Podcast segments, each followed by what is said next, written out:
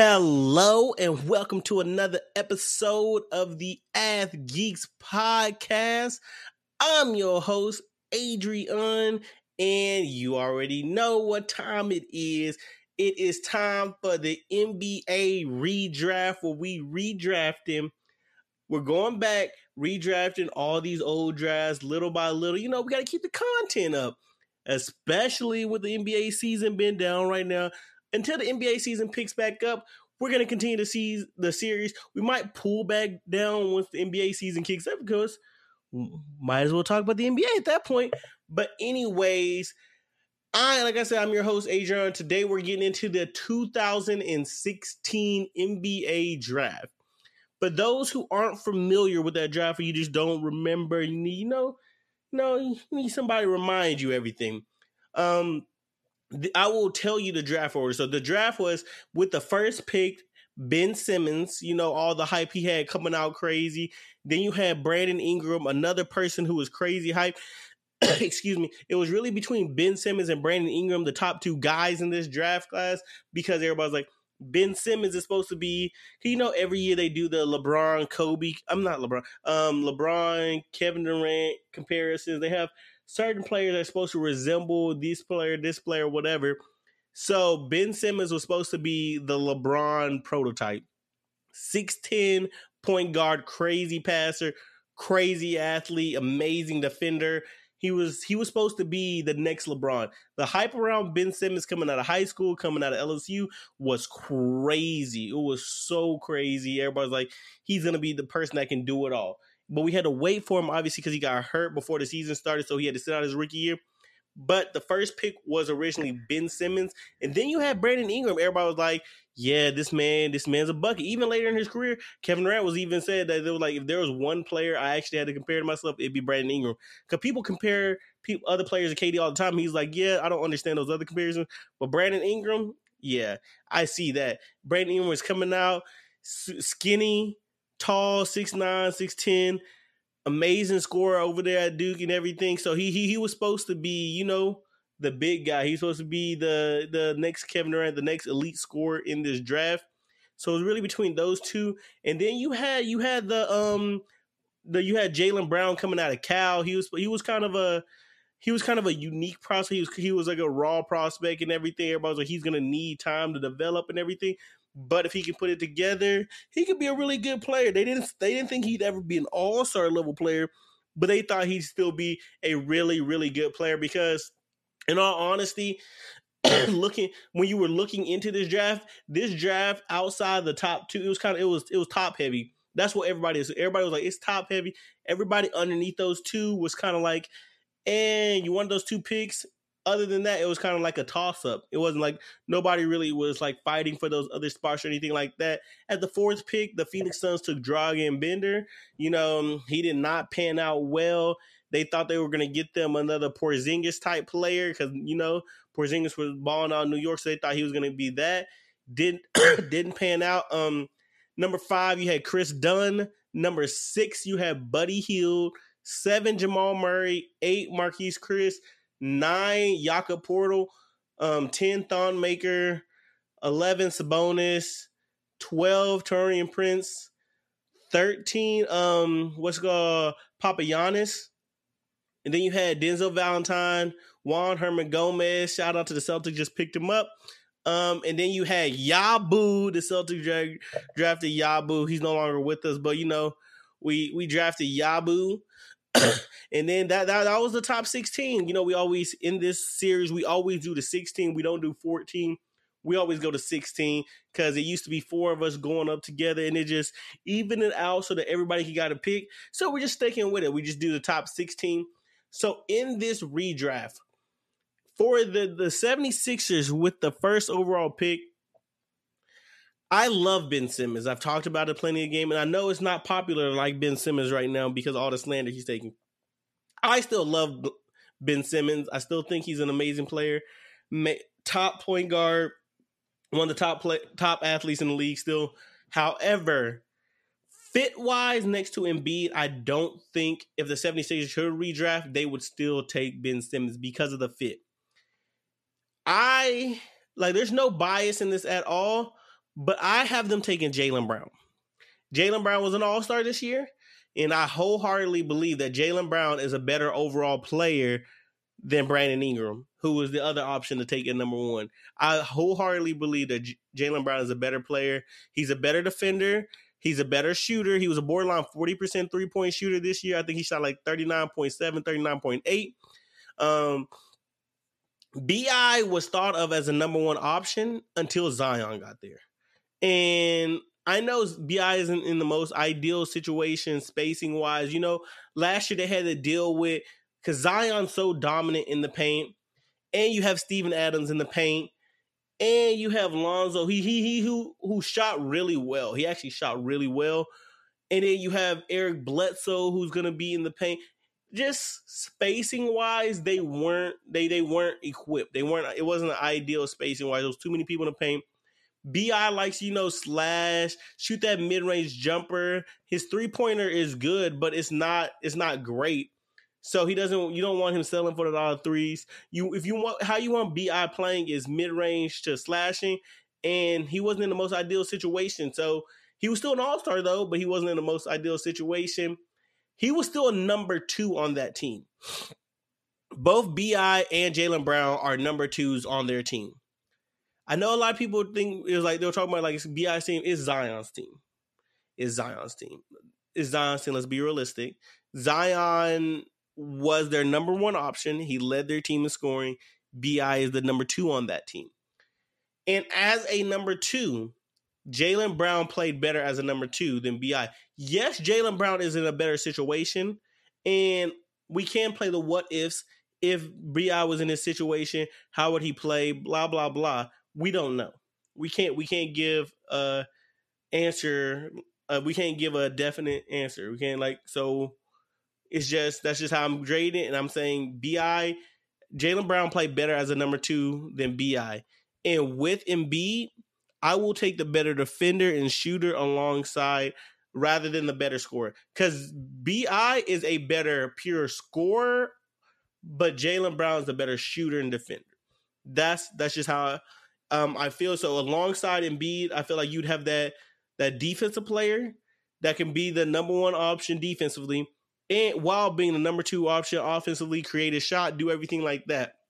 Um, the only concern, I'm sorry, I'm still coming down from the sickness. The only concern I have is that JB came in the league extremely raw. Like I said, he came out, he came in the league raw out of Cal. Um, I remember being excited because I saw I used to watch like home team hoop clips of him, and he looked real good in high school and everything. I really liked his game. So when he got to the Celtics, I was ecstatic.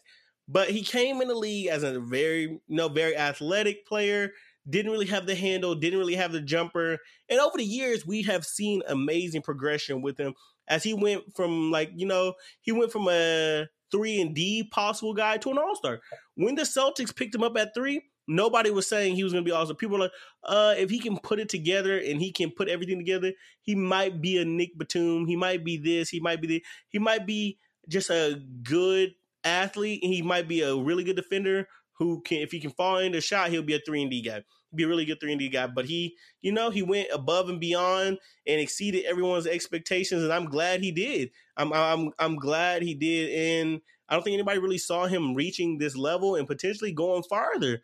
So uh, if the 76ers are willing to be patient with him, and I know the process was going on at this time, so they're more likely going to be patient with him, especially since, like I said, Ben Simmons missed his first rook, his first year, and so as long as they're patient with JB, and because JB is just not breaking out, you got to remember that. Like last year, he played the year before, he played really, he played well, averaging like around 20 a game with Gordon Hayward and all them there. But this year, he really broke out as the number two, like the true number two. Everybody thought Kemba was going to be the number two and Tatum be the number one. Then Jaylen Brown came in and was like, no, I'm the number two. I'm coming in to being the number two. So, like I said, if Philly's patient, he's a number, he's a good like compliment with Embiid. Um, at the number two, the, for the second overall pick, the, I have the Lakers taking. Uh, so here, here's the thing. They already have D'Lo, so Jay. I mean, um, Jamal Murray is out the picture. I know D'Lo doesn't end up staying; they end up moving him. But at this time, they have D'Angelo Russell. So because they have D'Lo there, taking Jamal Murray doesn't make sense at this pick. So I'll have the Lakers sticking with their pick of BI based on like their the current roster construction. BI was still a good player. Um, Simmons wouldn't work spacing wise. Yes, they have Nick Young. Yeah, they had Lou Will and Jose Calderon. But outside of them, they really didn't have spacing on that team that year. They didn't. They had a lot of bigs, and their bigs couldn't shoot. So Ben Simmons wouldn't be a good pick right there, especially since he's struggling finding a shot. You put him on a team with non-shooters, and his rookie year would have been a disaster, in my opinion. So I think it's best that they stick with um, Bi and then they still package him along with um everything, get, put him with everybody else, and get AD. I don't think the Lakers are upset at that. They they still get they still package along, get Anthony Davis because even if they got Jaylen Brown or they got Ben Simmons there, I'm pretty sure they would still package along just to get Anthony Davis. So the Lakers, I have them sticking with their pick of Bi. Um, not not really much shade there, like I said, because I'm I'm focusing more on the future trade right there, because that's who they obviously wanted. Because LeBron was like coming in and everything the next year. So uh number three, I have the Celtics taking yeah, the Celtics taking Ben Simmons. Ben Simmons will fall to the Celtics. And even through, like I said, his recent shortcomings, I am still high on Ben Simmons. I think here will be a good landing spot, or actually a great landing spot with them we had shooting bigs at the time in Kelly Olynyk, Al Horford, and then defensively we would have been fine with uh, you know, Avery Bradley was still there, Jae Crowder was there, Marcus Smart there, and Ben Simmons. We would have been a really good defensive team. He has the spacing alongside him too. We finished number one in the East that year too. We made a run to the Eastern Conference Finals, and like I said, Brown was a raw prospect. He only came in averaging six points a game, three rebounds, two assists as a rookie. Not too great shooting efficiency either. So he so not having them him there and having Ben Simmons there, or because technically Ben Simmons missed his rookie year. If Ben Simmons not there, they'll take Brown away altogether.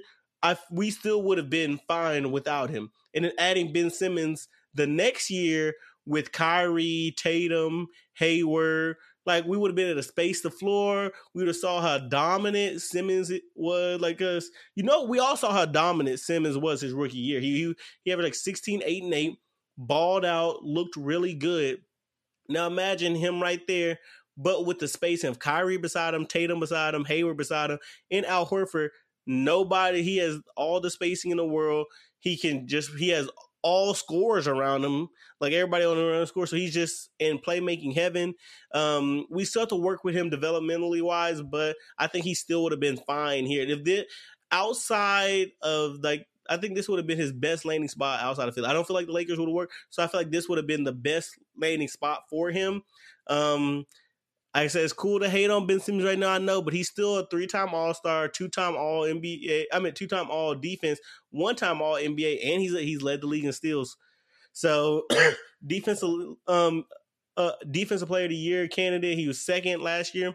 I mean, he's still he's still a really really good player, and I, like I said, I think this would be a great spot for him. I would love to have Simmons on my team honestly, I still love to have Brown on my team more than Simmons. But if we no longer have Brown, I think Simmons would still be a good player to have.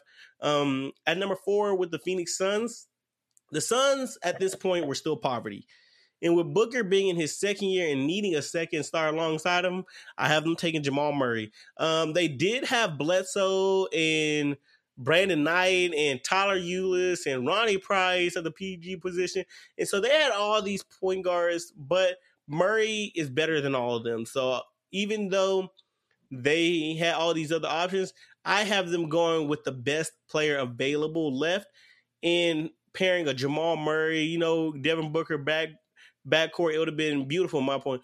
Um, Bledsoe at this time was still known as Baby Braun. He was still a good young player. Um, but hindsight being twenty twenty, like I said, Murray is definitely the better option here. He's a better player and he's a good scorer, above average playmaker. The firepower with Murray and Booker, that would be lethal. That would be amazing. And I think that would have kickstarted the Suns rebuild and made it like happen faster. Who knows? Because we all saw that what Booker needed was just another point guard or another guard beside him because he's not the he's not a point guard. Murray's not the prototypical point guard either because Jokic does a majority of the playmaking. But I still think they could have made that work in the backcourt right there. That's just my personal opinion. I think they could have worked. So number five, I have the Timberwolves taking Pascal Siakam. I think he's the no-brainer option here. He's an all-star and the only one out of the top guys who has an NBA championship. He already he's he already has a ring. He played a prominent role in the ship, and he looked like he had next after Kawhi left. Toronto had a good year. But you know they had a good year after Kawhi still, but Siakam was kind of exposed in the playoffs and the play on playing because he was showing he really didn't have a bag. He he couldn't create an offense for himself as the number one, and people focusing in on him. He didn't he didn't look good as the number one. So with Siakam not being able to do all their things, he was trying to like even social media gave him the nickname Mr. Spin Move for a reason because he couldn't create a shot. All you saw he tried to do a spin move and try to go to the basket. If he got cut off, he tried to shoot a fadeaway. It ended very poorly with him more times than not. So he he not he he did he had a lot of weakness, but that weakness isn't enough to make a team second guess on selecting him this early in the redraft. So I have the Timberwolves taking Pascal Siakam right there. Um, the Pelicans, this pick I kind of struggled on because, okay, so here's the thing: we have the best available in Sabonis right there and knowing like you know how you know Boogie left and just had AD there. Wait, come wait, no. I'm over here mixing up. Cause wait, no, I got the Pelican. So no, wait, I'm over here tripping. Uh, cause Buddy Hield was there. Buddy Hield was a part of that trade to get um Boogie because I remember that was when they were talking about Buddy Hield was like Steph Curry, the owner was like loving the Sacramento owner was loving him. So with the Pelicans, so Sacramento would a bonus is who I'm thinking, but if it's Sacramento, then before I'm no, I'm thinking if it's the Pelicans, then Sabonis and AD, I'm not sure how exactly that matches up. I, I don't, I don't, I don't know if that matches up, or if they still want to go after Boogie. I don't know. I don't know if the Kings will still want to go. So I don't think we ever see the AD Boogie connection if this pick happens. I kind of want to see that pick. I still kind of I still want to see that combination. So I'm have them. I'm gonna have them going somewhere. I'm, I'm having them taking um Caris LeVert. I'm having taking Caris LeVert. At first, I was thinking about having them take bonus, but uh, I'm have. I, I don't want to. I don't want to mess up that that that boogie that boogie move. So I'm gonna have them taking Caris LeVert, and so yeah, I, I just because I can't. I just can't see them. You know AD and book what? God, God 2016 yeah that was that trade. That was that trade. So yeah I'm having taken Caris LeVert. Um Caris LeVert still a really good player. Borderline all-star you know he had a borderline all-star type season with the Pacers. Looked really good coming back of injury I'm really excited to see how he goes this year with a full year with the Pacers. We'll have TJ Warren there. We'll have Malcolm Brogdon there. They'll be a good team. The Pacers will be a good underdog team. Y'all need to look out for them. And so definitely, definitely look at them. So I do want to say with the Pelicans, I would have them take in um Caris LeVert. At seven, with Jamal Murray gone, the Nuggets will need another scorer. That can also space the floor because, you know, Jokic can pass, Jokic can do it all. And Buddy Hield seems to be the best player for the job. He's a career 40% three-point shooter. Get a he's got it high as, you know, 20 points a game. He like I think was that like 2 3 years ago he averaged 20 a game. For a career he averaged around 16 a game, but he wants a bigger role, a bigger opportunity, and this provides it right here. The Nuggets had Murray playing the two his rookie year anyway, so having Buddy Hield there instead, they'll still be fine. Because I believe, yeah, at that time they still had Jameer Nelson and they still had Emmanuel Mudiay. Because Emmanuel Mudiay was in his second year. They weren't sure about him yet. So you just put Buddy Hield there at the two instead of Jamal Murray. But as I said before, like the guard position don't really matter with Jokic. So even if they got rid of Emmanuel Mudiay the next year or whatever, like they got of Emmanuel Mudiay eventually. It, it didn't. It doesn't matter because Jokic is going to be the primary playmaker. As long as they can have a guard that can come down, bring the ball up the court, and then they run their offense through Jokic and everything, and he just be a good scorer. I think Buddy Hield will still work pretty well there. Eight. This the Sacramento Kings. This is where I would take Sabonis.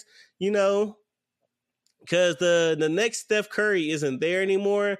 Uh, the boogie, like I said, the boogie trade doesn't really happen, or maybe it still does.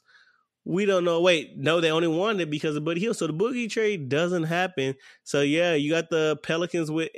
I could have still took it in them.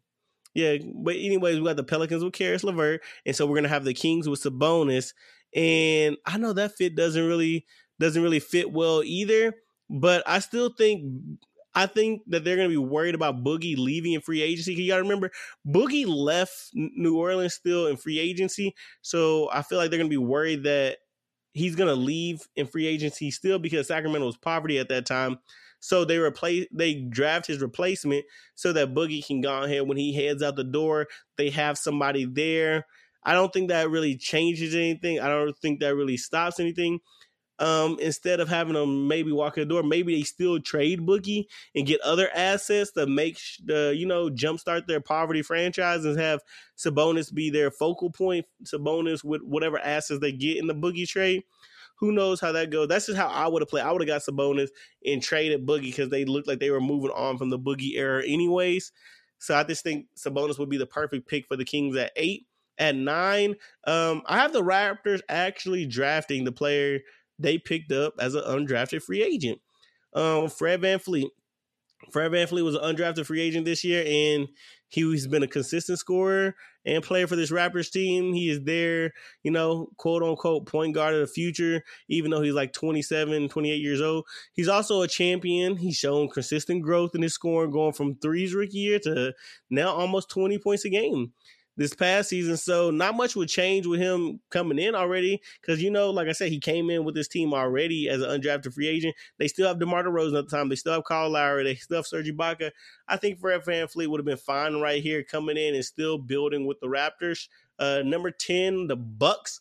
I have, you know, since they went out and got Jrue Holiday this past year because they needed more defense and playmaking at the guard position. So I'm going to solve that right now. They're not going to take Thon Maker. They're going to solve this right now, and they're going to take one of my favorite players in the NBA today, DeJounte Murray. DeJounte Murray is an elite perimeter defender who has gradually been improving on offense, you know, averaged 16 points a game last year. His three ball is definitely still a problem, but we saw Jrue Holiday struggle shooting wise all playoffs, and they were still fine because his immaculate defense um so the only thing about that is like Dejounte Murray is not Jrue Holiday defensively yet because Dejounte Murray is on the thinner side and he can't really body people like Jrue Holiday. Jrue Holiday was good at bodying people, but you know Dejounte's still a really good defender. Uh, their guards at the time of the draft were pretty awful, which is originally why they I think they took yeah they took Brogdon later on in this draft because their guard play was pretty bad. And they didn't know Brogdon was going to turn into what he was. He was a really good player, um, but I still take have taken uh, have them taking Dejounte Murray right here so they can have that defensive potential right there. Honestly, it's a toss up between me for Brogdon or Dejounte. So if somebody else wanted them to take Malcolm Brogdon, you're like, yay, why didn't you take Malcolm Brogdon first?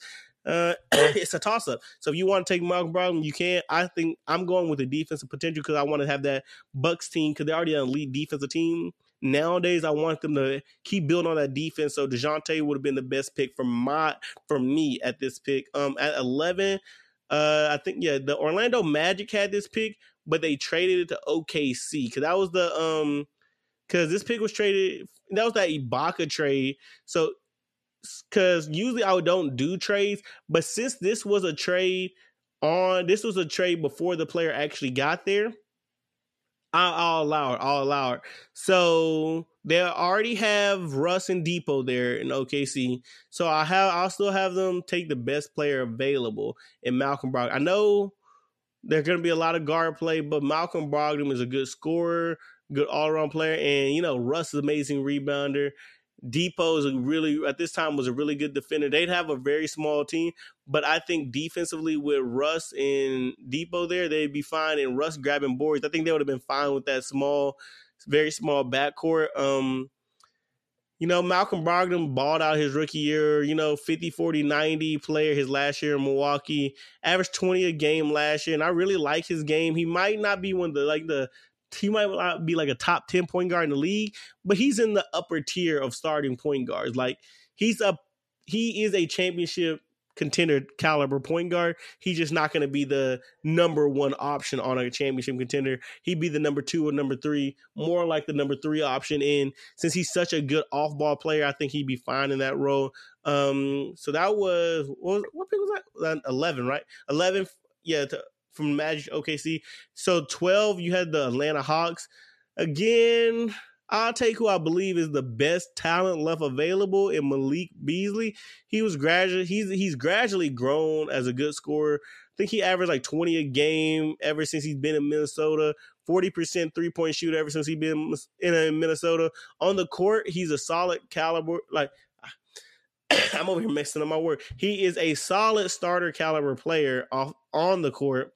And so he's really he so you know he does his job. He does what he needs to do on the court. Off the court though, we don't talk about that because he doesn't respect women.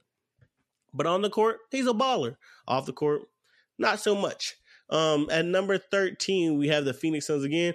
And since they have their you know their backcourt of the future locked in, I'm gonna have them take Zubac. Zubac, even though he's not the best player left that we uh, we have. Um, he's probably the best big man left we have. So, so they already have the um backcourt. They need to work on their front court. So have a big like Zubac there just to protect the paint. And this wasn't necessarily all the way to where bigs were unplayable. They were getting to their point this this darn near the point. This is right before Steph went crazy in his MVP season. So this might this might can go either way, but I still want them taking a big. So I think Zubac will be good there. At 14, the Chicago Bulls. I have them drafting their latest acquisition in Alex Caruso Alex Caruso to bring the defense and energy. This man, you know, he older. He's you know he's he's a, he, he this is the older Bulls team. Alex Caruso is kind of an older player. I believe he went undrafted as well. But you know, this Bulls team had Jimmy Butler, um, Rajon Rondo, Dwyane Wade. So they had all those people in this board, his backcourt, and Alex Caruso is a glorified role player. He does all the little te- things a team needs, so I really see him find like he really fits in any roster. So with the Chicago Bulls and not many players being left, I see the Chicago Bulls just taking him. They gave him a big contract this year anyway, so obviously they like him. So I'm gonna keep the I'm gonna have the Chicago Bulls taking Alex Caruso. Um, at 15, the Denver Nuggets. Um, see, 15 and 16 were a coin flip as well. Uh, because there, there, there's only two, there's two really good players left. That the two three and D players I really like left. You have Taurean Prince and Dorian Finley, Finney Smith. So it's like I said, it's a coin flip here. Uh, and although Taurean Prince had more hype coming out than uh Smith, I'm gonna take Smith here because uh, I think I think he's the better three and D player he has the better potential to become a better 3 and D player. He's been gradually improving. So I'm gonna take Dorian Finney Smith right here at 15 with the Nuggets. And at 16, since Dorian was taken before, I'm just gonna have the Celtics take the other 3 and D prospect and Taurean Prince. This was you know, this was a shorter one of the redrafts. I didn't really have too much to say this wasn't one of the stronger drafts. Like I said beforehand, it's very top heavy. So you notice most of my talking came from the beginning. But as we got to these lower and lower players, I didn't really have much to say about them. It was just kind of like take the best player available, take the best fit. But anyways, guys, that was the 2016 redraft. You should be getting the 2015 redraft next week barring anything crazy happens. 2015, be ready for that. Anyways, guys, this has been another episode of the Ath Geeks podcast. Always, always, always remember to respect women, but most importantly, remember to respect yourselves, kings, because simping ain't pimping. And we out.